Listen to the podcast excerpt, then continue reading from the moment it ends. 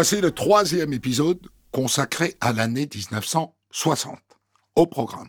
D'abord, vous apprendrez peut-être que Jean Vuarnet n'est pas une marque de lunettes. Ensuite, nous vous raconterons le mariage en grande pompe de la princesse britannique Margaret. Et puis le monstre du Loch Ness jaillira de son lac pour défrayer la chronique. Et nous irons écouter Charles Aznavour, enfin en haut de l'affiche. 1960, on de la raconte sur Europe 1. L'année 1960 est une année sportive. Et elle débute avec les Jeux olympiques d'hiver qui se déroulent en Californie dans la petite station de Squaw Valley. Côté français cette année-là, une seule médaille d'or. Et elle est remportée par le skieur alpin Jean Vuarnet. Et fait notable, Vuarnet est le premier champion olympique à utiliser des skis métalliques à la place des habituels skis en bois. Est-ce qu'il y a un avantage à utiliser des skis métalliques? Eh bien, actuellement, il y a avantage à utiliser les meilleurs skis du monde, et je pense que ce sont les meilleurs skis du monde, puisque nous n'avons même pas farté ce matin. Aucun d'entre nous n'a farté. Je vais vous dire que les skis sont quand même glissants, et ils tiennent terriblement la route. Alors ça permet évidemment de se, tenir en position de recherche de vitesse la plupart du temps. Enfin vraiment, euh, c'est une victoire, disons, d'équipe. Moi, ça m'a été possible d'arriver à, cette date très en forme, uniquement parce que, euh, disons que tous les feux de la gloire étaient braqués sur d'autres et sur des Français, ce qui permettait d'être tout à fait tranquille moralement. Encore une fois, toutes nos félicitations, Jean Duharnais. Et bon courage pour la suite. Les Français ont pu suivre les aventures olympiques de Jean Vuarnet à travers les journaux. Mais en revanche, ils vont pouvoir vivre d'autres événements à la télévision.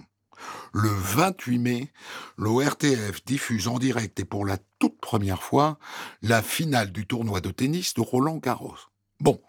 Pas non plus dans son intégralité, hein, comme l'explique le journaliste Georges Decaune. Alors, euh, est-ce que vous m'entendez dans le cas Est-ce que je Bon, nous sommes en train de demander des directives à Cognac Bien entendu, je pense que nous nous sommes tout à fait disposés à rester, mais je pense qu'il y a un tas de programmes qui sont prévus depuis fort longtemps à la direction des, par la direction des programmes qui font que nous serons obligés très certainement de rendre l'antenne de toute façon avant la fin du match. Les paris sont ouverts pour la suite des événements. Je crois que vous connaîtrez le résultat définitif tout à l'heure par la bouche des journalistes sportifs au journal télévisé. Ici, Roland Garros, radiodiffusion télévision française.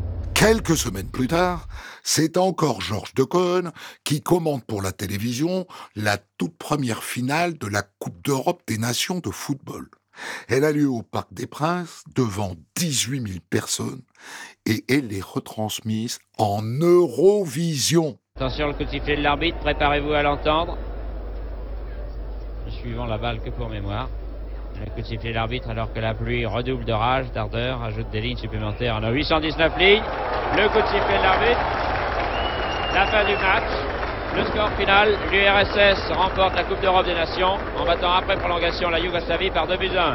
Eh bien, je pense tout simplement qu'il faut rassembler les joueurs, ceux qui ont de la peine parce qu'ils ont perdu, ceux qui sont heureux parce qu'ils ont gagné dans les mêmes compliments.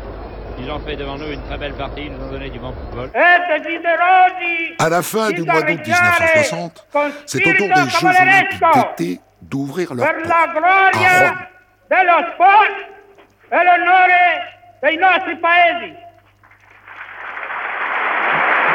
Au nom de tous les concurrents, je jure que nous nous présentons aux Jeux olympiques en tant que concurrents loyaux, respectueux des règlements qui les régissent et désireux d'y prendre part pour la gloire du sport et l'honneur de nos pays.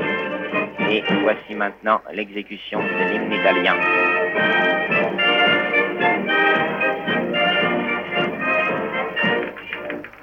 Parmi les athlètes présents en Italie cet été-là, aux Jeux Olympiques, il y a un Éthiopien qui s'appelle Abebe Bikila. C'est un coureur de fond et il a raté les épreuves de qualification de la compétition. Donc il n'était pas censé participer au jeu. Mais quelques jours avant l'ouverture, un de ses compatriotes s'est blessé. Bikila va donc le remplacer au pied levé. Le 10 septembre 1960 à 17h45, au moment de prendre le départ, voilà que le coureur éthiopien, inconnu de tous, se présente pieds nus. 42 km au programme. 42 km qui s'achèveront à la nuit en raison de la chaleur écrasante qui régnait à Rome.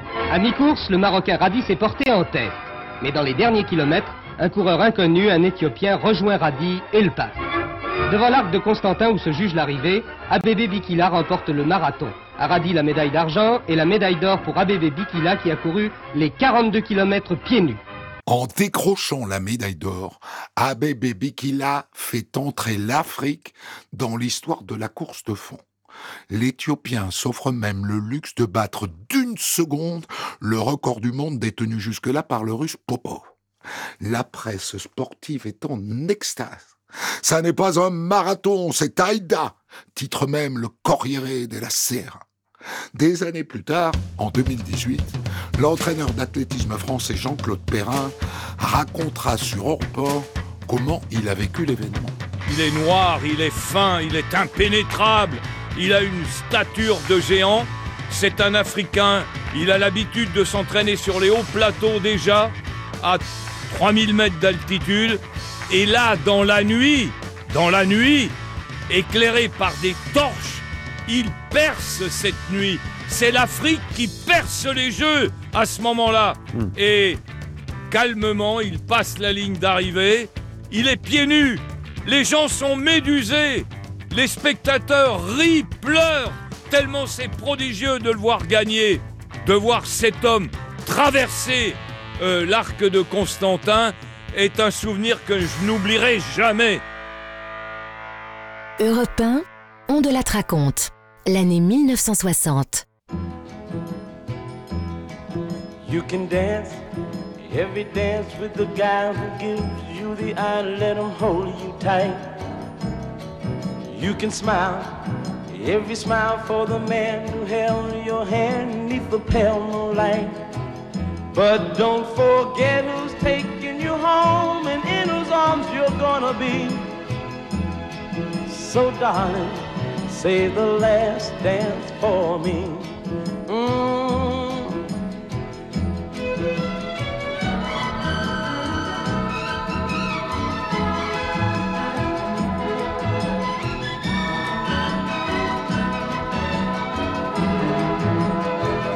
Cause don't forget who's taking you home and in whose arms you're gonna be.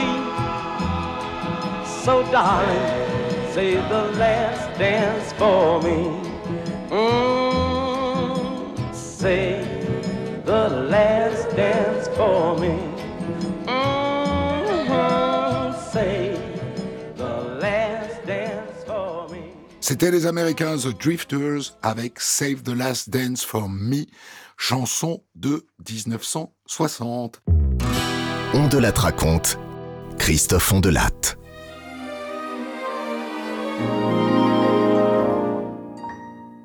En mai 1960, la sœur de la reine d'Angleterre, la princesse Margaret, s'apprête à célébrer en grande pompe son mariage avec le photographe Anthony Armstrong Jones. Des mois déjà que la reine a donné son accord pour cette union. Mais il a fallu attendre la naissance du troisième enfant de la monarque, le prince Andrew, pour l'annoncer. Et dès l'annonce, les sujets de Sa Majesté sont en ébullition. La princesse rebelle va enfin se marier. Qu'est-ce que vous pensez du mariage de Margaret, mademoiselle, avec Tony? Oh, c'est magnifique. Elle est très jolie. Est-ce que vous pensez qu'elle a fait un bon choix? Oh oui, oh oui, très bon. Et je pense qu'il est l'homme j'ai très heureuse qu'elle kept the secret. Qu'elle ait gardé secret longtemps Oui, oui. Le mariage doit être célébré à l'abbaye de Westminster. Quelques jours avant la cérémonie, ceux qui ne pourront pas assister à l'événement viennent quand même visiter les lieux. Qu'est-ce que vous faites autour de l'abbaye de Westminster Moi, moi je, je suis venue voir les décorations d'ici et tout ce qui se passe. Quelles sont les places les plus chères pour assister 25, 25 euh, livres. les, les moins chères, alors Ah, je ne sais pas. Je ne me suis pas intéressée. Car oui, oui, ces noces princières vont coûter beaucoup d'argent.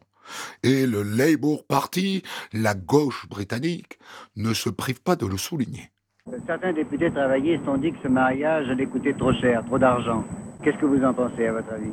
Well, um, elle est la seule princesse d'Ang- d'Angleterre. Vous n'êtes pas d'accord avec le Labour Party? Oh non. non. Thanks, Il n'y a qu'une seule tête couronnée à ce mariage, la reine du Danemark, car elle est la marraine de Margaret. Bien sûr, il y a d'autres invités de prestige, comme le Premier ministre Winston Churchill, et même un poète français, Jean Cocteau. J'en profite pour assister au mariage de la princesse Margaret, puisqu'elle a, a eu l'extrême gentillesse de m'inviter à l'abbaye de Westminster. Ce que j'aime dans ce mariage, c'est l'extraordinaire élégance avec laquelle la Grande-Bretagne trouve l'équilibre entre l'étiquette et la liberté. Je vous remercie, maître. Le 6 mai 1960, c'est donc le jour J. Et le roi George VI n'étant plus de ce monde, eh bien c'est le mari de la reine, le prince Philippe, qui est chargé d'accompagner Margaret jusqu'à l'hôtel. L'abbaye de Westminster est pleine comme un œuf quand les deux tourtereaux, Margaret et Tony, prononcent leurs vœux. Anthony Charles Robert, veux-tu prendre cette femme comme ton épouse légitime et vivre avec elle en suivant les commandements de Dieu dans l'état sacré du mariage? Oui, a répondu Tony Armstrong Jones. Margaret Rose, veux-tu prendre cet homme pour mari légitime et vivre avec lui en suivant les commandements de Dieu dans l'état sacré du mariage? Oui, a répondu à son tour la princesse Margaret. Ce qui fascine le français Jean Cocteau, c'est la débauche de moyens télévisés mis en place pour l'occasion. Car le mariage est retransmis dans 13 pays pour être suivi par 300 millions de téléspectateurs. Il était très curieux de suivre le- le- les cortèges grâce à sept écrans de télévision euh, qui, euh, qui étaient placés entre les jambes des, des considérables seigneurs de marbre à droite et à gauche de, l'abbaye. Et euh, c'est des postes qui fouillaient les nefs, qui fouillaient les bas-côtés, qui fouillaient l'abside et qui nous apportaient euh, le moindre détail de, de la cérémonie. Ce qui fait qu'on on voyait comme une chose du passé, d'hier, une chose immédiate. Et c'est à notre envoyé spécial de luxe, Jean Cocteau, que je laisse le mot de la fin. Pouvez-vous définir le couple Margaret-Tony en une phrase Un portrait d'un seul coup de crayon, en somme? J'admire que ce couple jeune soit arrivé ce matin à mettre au service du non-conformisme euh, tout un cérémonial à la Walter Scott. Margaret et Anthony Armstrong Jones divorceront 18 ans plus tard, après avoir donné naissance à deux enfants. Aïe, aïe, aïe, ma mère a décidé de me marier. Moi, me marier, je n'étais pas décidé. Je n'y pensais plus quand un jour tout ému, elle me dit j'ai trouvé dans le journal le parti idéal. Elle a le de Julien Grégo, la de Brigitte Bardot, les Mylène de Mongeau, le d'Annie Girardot, la de Greta Garbo, les Marilyn Monroe, du charme de l'esprit, de l'élégance et surtout, et surtout, elle est toute innocence. La femme de ta vie. Je lui ai déjà écrit aïe aïe aïe aïe aïe aïe aïe aïe le lendemain matin. Elle était déjà là quand elle a sonné. J'avais le cœur serré. Je pensais les copains vont être un peu soufflés. Si véritablement cette fille-là est aussi bien que ça, mais elle avait de Marlon Brando, la de Fidel Castro, les de Gilbert. Extrait de personnalité, chanson de notre crooner national, Sacha Distel. On de la raconte. Christophe Ondelat.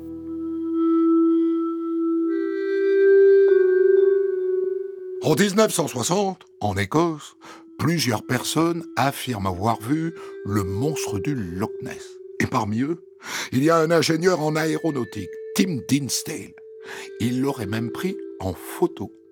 Et d'après les techniciens qui ont étudié son cliché, il a été réalisé sans trucage. Son témoignage photographique était confirmé à la télévision par un ancien riverain du lac, un vieil écossais un des premiers, vit le monstre. Bref, un technicien, un professionnel de l'apparition. D'après ses déclarations, le monstre est tout ce qu'il y a de plus pacifique, voire même timide, qui fuit dès qu'on s'approche, bref, un vrai, un bon monstre familier. M. Timsdale, lui, prétend avoir reconnu un animal fabuleux, de couleur brun-rouge, ayant une tache noire sur le flanc, d'une longueur de 15 à 20 mètres, large de quelques 5 mètres, et muni de deux paires de nageoires. À son avis, c'est un reptile, une forme évoluée de plésiosaure, un amphibie de la grande famille des dinosaures. Mais attention, il n'y aurait pas un monstre du Loch Ness, mais deux, sinon même trois. Monsieur Timsdale voudrait maintenant organiser une expédition scientifique pour expliquer le mystère. On attend les fonds et les volontaires pour cette chasse aux monstres, plus difficile à capter que la baleine blanche de Moby Dick ou la baleine aux yeux bleus de Prévert. Après la publication de cette photo, trois plongeurs chevronnés décident d'aller voir au fond du lac ce qu'il en est réellement. Mais l'aventure tourne au drame. Entre autres Norman Evans et Gary Ferguson, un plongeur chevronné de la Royal Navy. On n'a jamais retrouvé leur corps.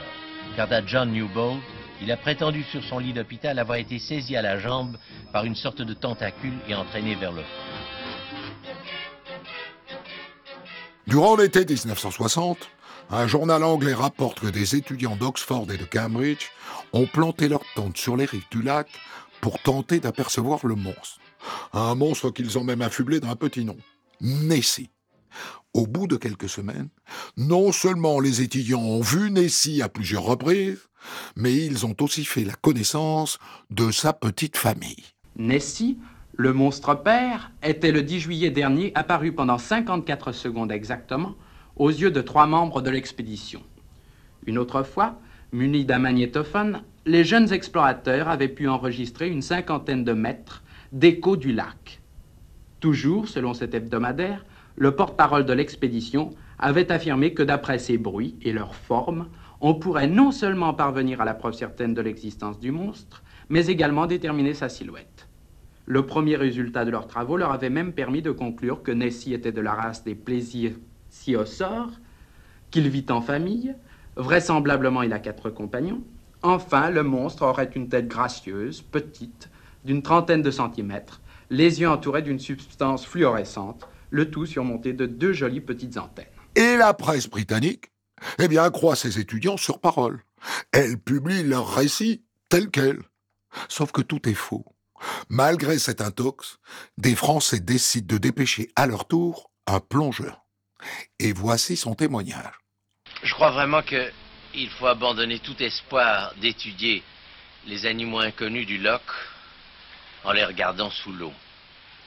On n'y voit pas à 5 mètres de distance. À 15 mètres de profondeur, c'est l'obscurité totale, terrifiante, angoissante.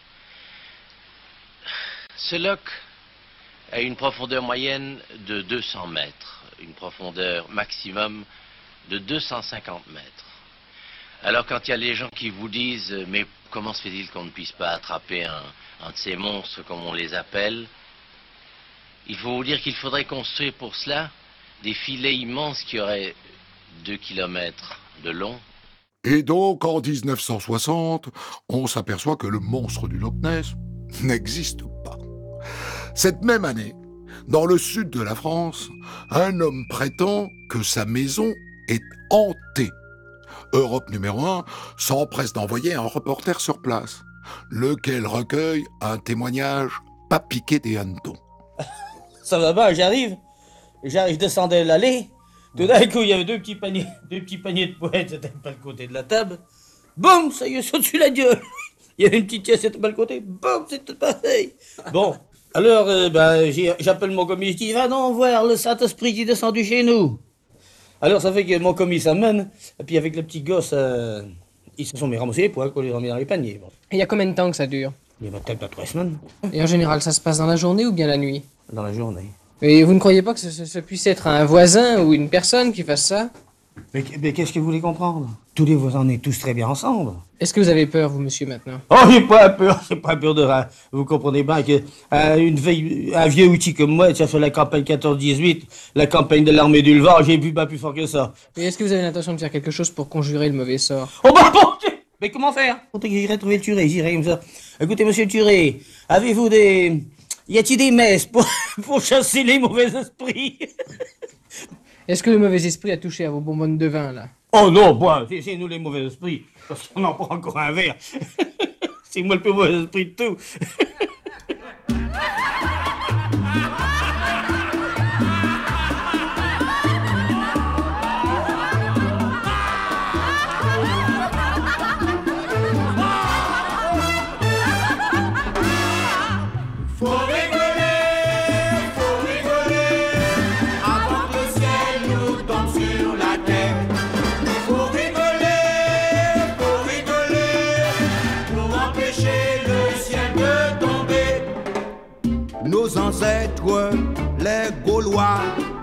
cheveux blonds et tête de bois, longue moustache et gros dada, ne connaissaient que ce refrain-là.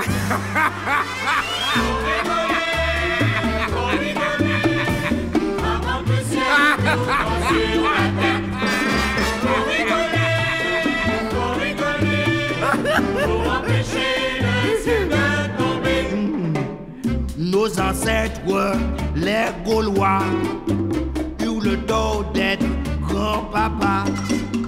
Et c'est pour ça qu'on est là et qu'on a fait le tcha-tcha gaulois.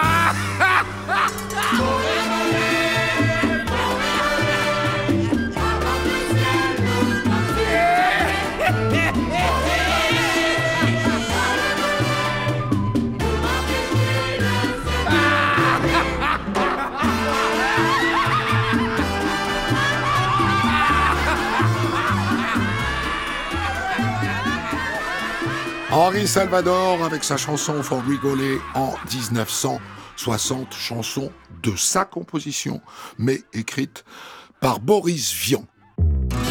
On de la raconte, Christophe Ondelatte.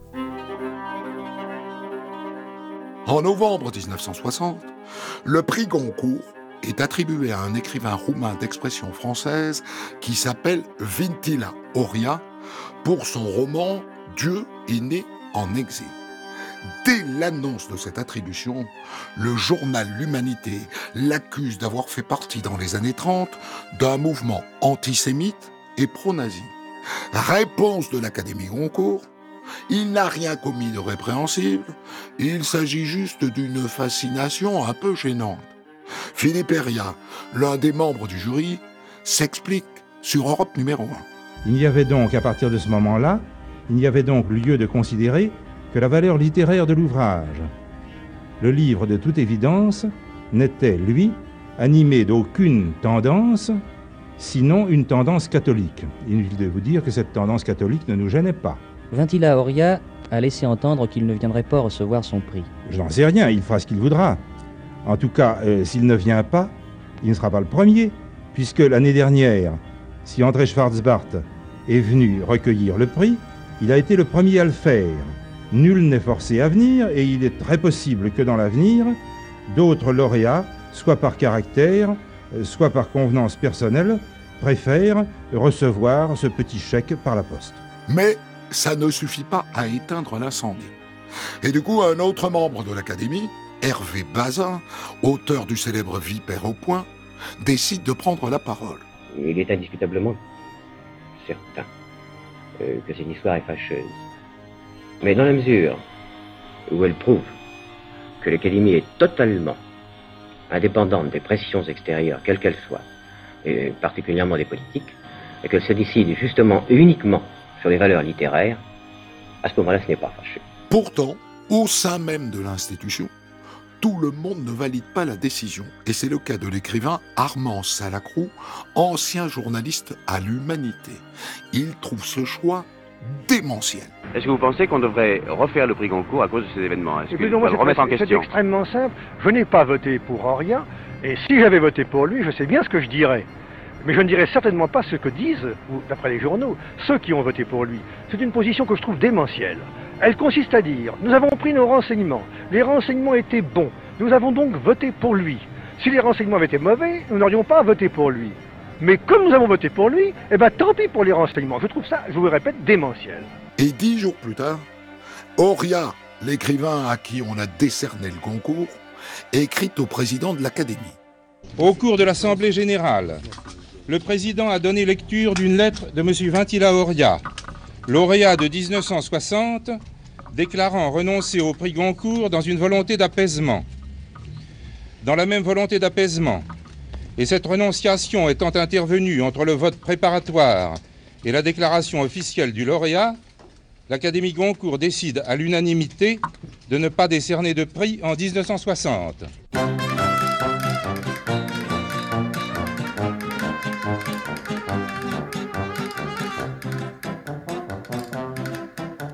Pays d'Aragon, il y avait une fille qui aimait le glace citron et vanille.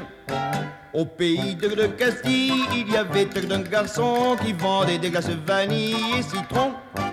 Moi j'aime mieux les glaces au chocolat poil au bras. Mais chez mon pâtissier il n'y en a plus c'est vendu. C'est pourquoi je n'en ai pas pris. Tant pis pour lui. Et j'ai mangé pour tout dessert du camembert. Le camembert c'est bon quand c'est bien fait. Vive l'amour. À ce propos revenons à nos moutons au pays d'Aragon, il y avait une fille qui aimait les glaces citron et vanille. Au pays de Castille, il y avait un garçon qui vendait des glaces vanille et citron. Mais la Castille, ça n'est pas l'Aragon. Ah mais non, et l'Aragon, ça n'est pas la Castille. Et la fille s'est passée de glace au citron avec vanille. Et le garçon n'a rien vendu, tout a fondu dans un commerce. C'est moche quand le fond fond pour le pied. À propos de pied, chantons jusqu'à demain. Au pays d'Aragon, il y avait une fille qui aimait les glaces citron et vanille. Au pays de Castille, il y avait un garçon qui vendait des glaces vanille et citron. C'était Bobby Lapointe avec un extrait d'Aragon et Castille, une chanson qui date précisément de 1960. On de la raconte. Christophe Ondelat. En 1960, Charles Aznavour a 36 ans. Et après des années parfois difficiles, sa carrière décolle enfin. D'abord au cinéma, où il tient le rôle principal du deuxième film de François Truffaut, tiré sur le pianiste.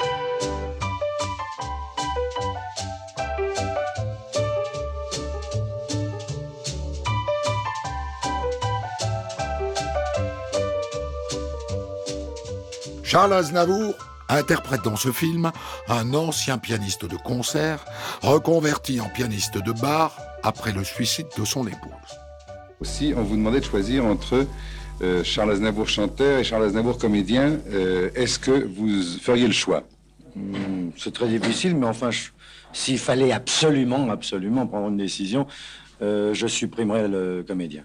Est-ce que pour vous, l'échec d'un film auquel vous auriez participé serait plus ou moins important que l'échec d'une chanson Ben, C'est-à-dire, j'aimerais pas faire un film qui serait un échec. Quel est le genre de travail qui est le plus proche de vous? Ce que j'aime surtout dans les metteurs en scène, c'est que c'est eux qui prennent les décisions. C'est à eux qu'incombe tout le film. Je suis à ce moment-là uniquement une patte, ce que je ne peux pas être dans le tour de chant. Côté tour de chant, justement, le chanteur vient de signer chez Barclay. Et au mois de juin, il sort son sixième album sur lequel figure ce titre. J'en ai assez, faut bien que je te le dise. Tu m'exaspères, tu me tyrannises. Je subis ton sale caractère sans oser dire que t'exagères, oui. T'exagères, tu le sais maintenant, parfois. Je voudrais t'étrangler, Dieu, que t'as changé en cinq ans. Tu te laisses aller, tu te laisses aller. En décembre 1960, Charles Aznavour est l'invité de l'un des programmes phares d'Europe numéro 1, le roman des vedettes, dont le principe est extrêmement simple. L'invité se retrouve seul à l'antenne et il doit répondre aux questions envoyées par des auditeurs. L'émission a lieu plusieurs semaines d'affilée.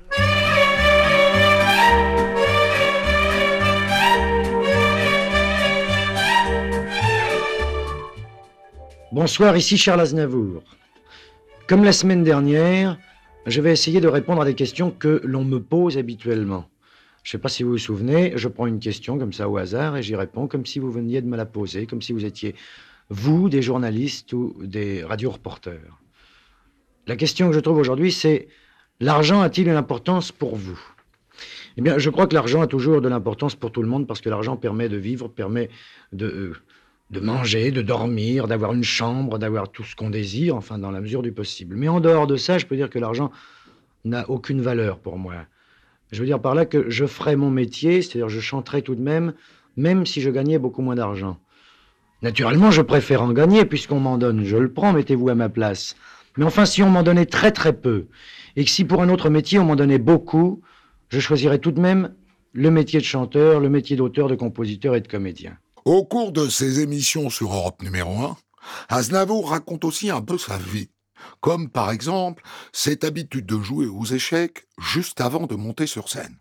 Le jeu d'échecs tient une place très importante dans ma vie. Je joue aux échecs avant d'entrer en scène. D'abord, ça me repose, ça me calme. Je ne pense pas à ce qui va arriver, à ce qui va m'arriver. Alors je joue sans penser à rien. Et je vais raconter une petite anecdote, je crois, qui est amusante à ce sujet. J'aime que les gens qui m'entourent jouent aux échecs.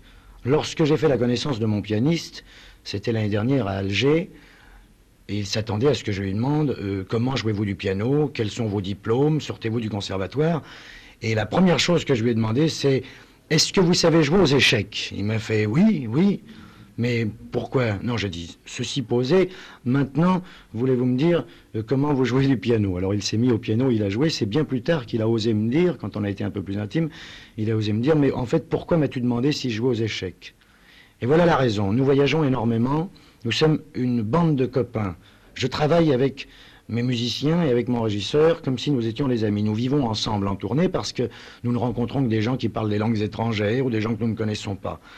Alors, notre refuge, c'est le jeu d'échecs. Nous jouons aux échecs du matin jusqu'au soir. C'est la raison pour laquelle je lui ai demandé, avant toute chose, savez-vous jouer aux échecs? Parce que je pense qu'il était très possible de trouver un pianiste pour m'accompagner. Il y a un nombre de merveilleux pianistes en France, mais de trouver un pianiste qui joue très bien aux échecs, ça, ça aurait été beaucoup plus difficile. Charles Aznavour est désormais un artiste connu et reconnu, ce qui n'est pas pour lui déplaire. Eh bien, je vais vous dire franchement, je vais être très honnête avec vous, ça me fait énormément plaisir d'être connu dans la rue. J'ai fait ce métier qui est un métier public pour être connu, pour pouvoir dire ce que j'avais à dire, pour pouvoir chanter devant des salles pleines et non pas devant des salles vides. Je, n'ai pas fait ce, ce, métier pour chanter chez moi dans ma salle de bain. Et il est normal que je récolte ce que j'ai semé et que j'ai ce que j'ai voulu avoir. Donc, s'il y a certaines personnes qui disent que ça les embête d'être reconnus dans la rue, moi, ça me fait énormément plaisir. Seulement, je ne sais pas quelle attitude prendre. Je pense que si tout d'un coup, je lève la tête et je souris, on va dire Ah, parce qu'on le reconnaît, il est prétentieux. Et puis, si je baisse le front, et, puis si je détourne les yeux, si je fais semblant de ne pas avoir remarqué que l'on me reconnaissait, j'ai peur que l'on dise ah, Il est rudement prétentieux. On le reconnaît, on veut être gentil avec lui, on lui fait un sourire et il se retourne. Quelle attitude prendre? Je n'en sais absolument rien. Au mois de décembre 1960, Charles Aznavour se produit pour quelques dates à l'Alhambra à Paris. Il monte sur scène, dos au public, et se met à interpréter l'une de ses nouvelles chansons. Je me voyais déjà. À 18 ans, j'ai quitté ma province, bien décidé à empoigner la vie. Le cœur léger et le bagage mince, j'étais certain de conquérir Paris. Chez le tailleur le plus chic, j'ai fait faire ce complet bleu qui était du dernier cri. Les photos, les chansons et les orchestrations ont eu raison de mes économies. Je me voyais déjà en haut de l'affiche, en dix fois plus gros que n'importe qui, mon nom s'étalait. Je me voyais déjà adulé et riche, signant mes photos aux admirateurs qui se bousculaient. J'étais le plus grand des grands fantaisistes, faisant un succès si fort que les gens m'acclamaient debout. Je me voyais déjà cherchant dans ma liste celle qui le soir pourrait par faveur se prendre à mon cou. Mes traits ont vieilli bien sûr sous mon maquillage, mais la voix est là, le geste est précis et j'ai du ressort. Mon cœur s'est aigri un peu en prenant de l'âge, mais j'ai des idées, je connais mon métier et j'y crois encore. Rien que sous mes pieds, de sentir la scène, voir devant moi un public assis, j'ai le cœur battant. On m'a pas aidé, je n'ai pas eu de veine, mais au fond de moi, je suis sûr au moins que j'ai du talent. À l'issue de sa prestation, le public entier est debout. Aznavour peut être fier, il est désormais en haut de l'affiche et il a la ferme intention d'y rester. Alors le 31 décembre, lorsqu'il répond une dernière fois aux questions des auditeurs d'Europe numéro 1, il ne boude pas son plaisir. Aujourd'hui, c'est un jour très spécial, c'est le 31 décembre de l'année 1960. Je suis dans ma loge, et puis j'entends autour de moi les gens qui parlent de cadeaux, des traînes, de fêtes à souhaiter, on va dire bonne année, on va dire bonne santé. J'ai déjà envoyé toutes mes cartes à tous mes amis. Mais je ne vais pas réveillonner. En fait, je vais passer ma soirée avec, avec vous, le public. Je vais aller me coucher de bonne heure.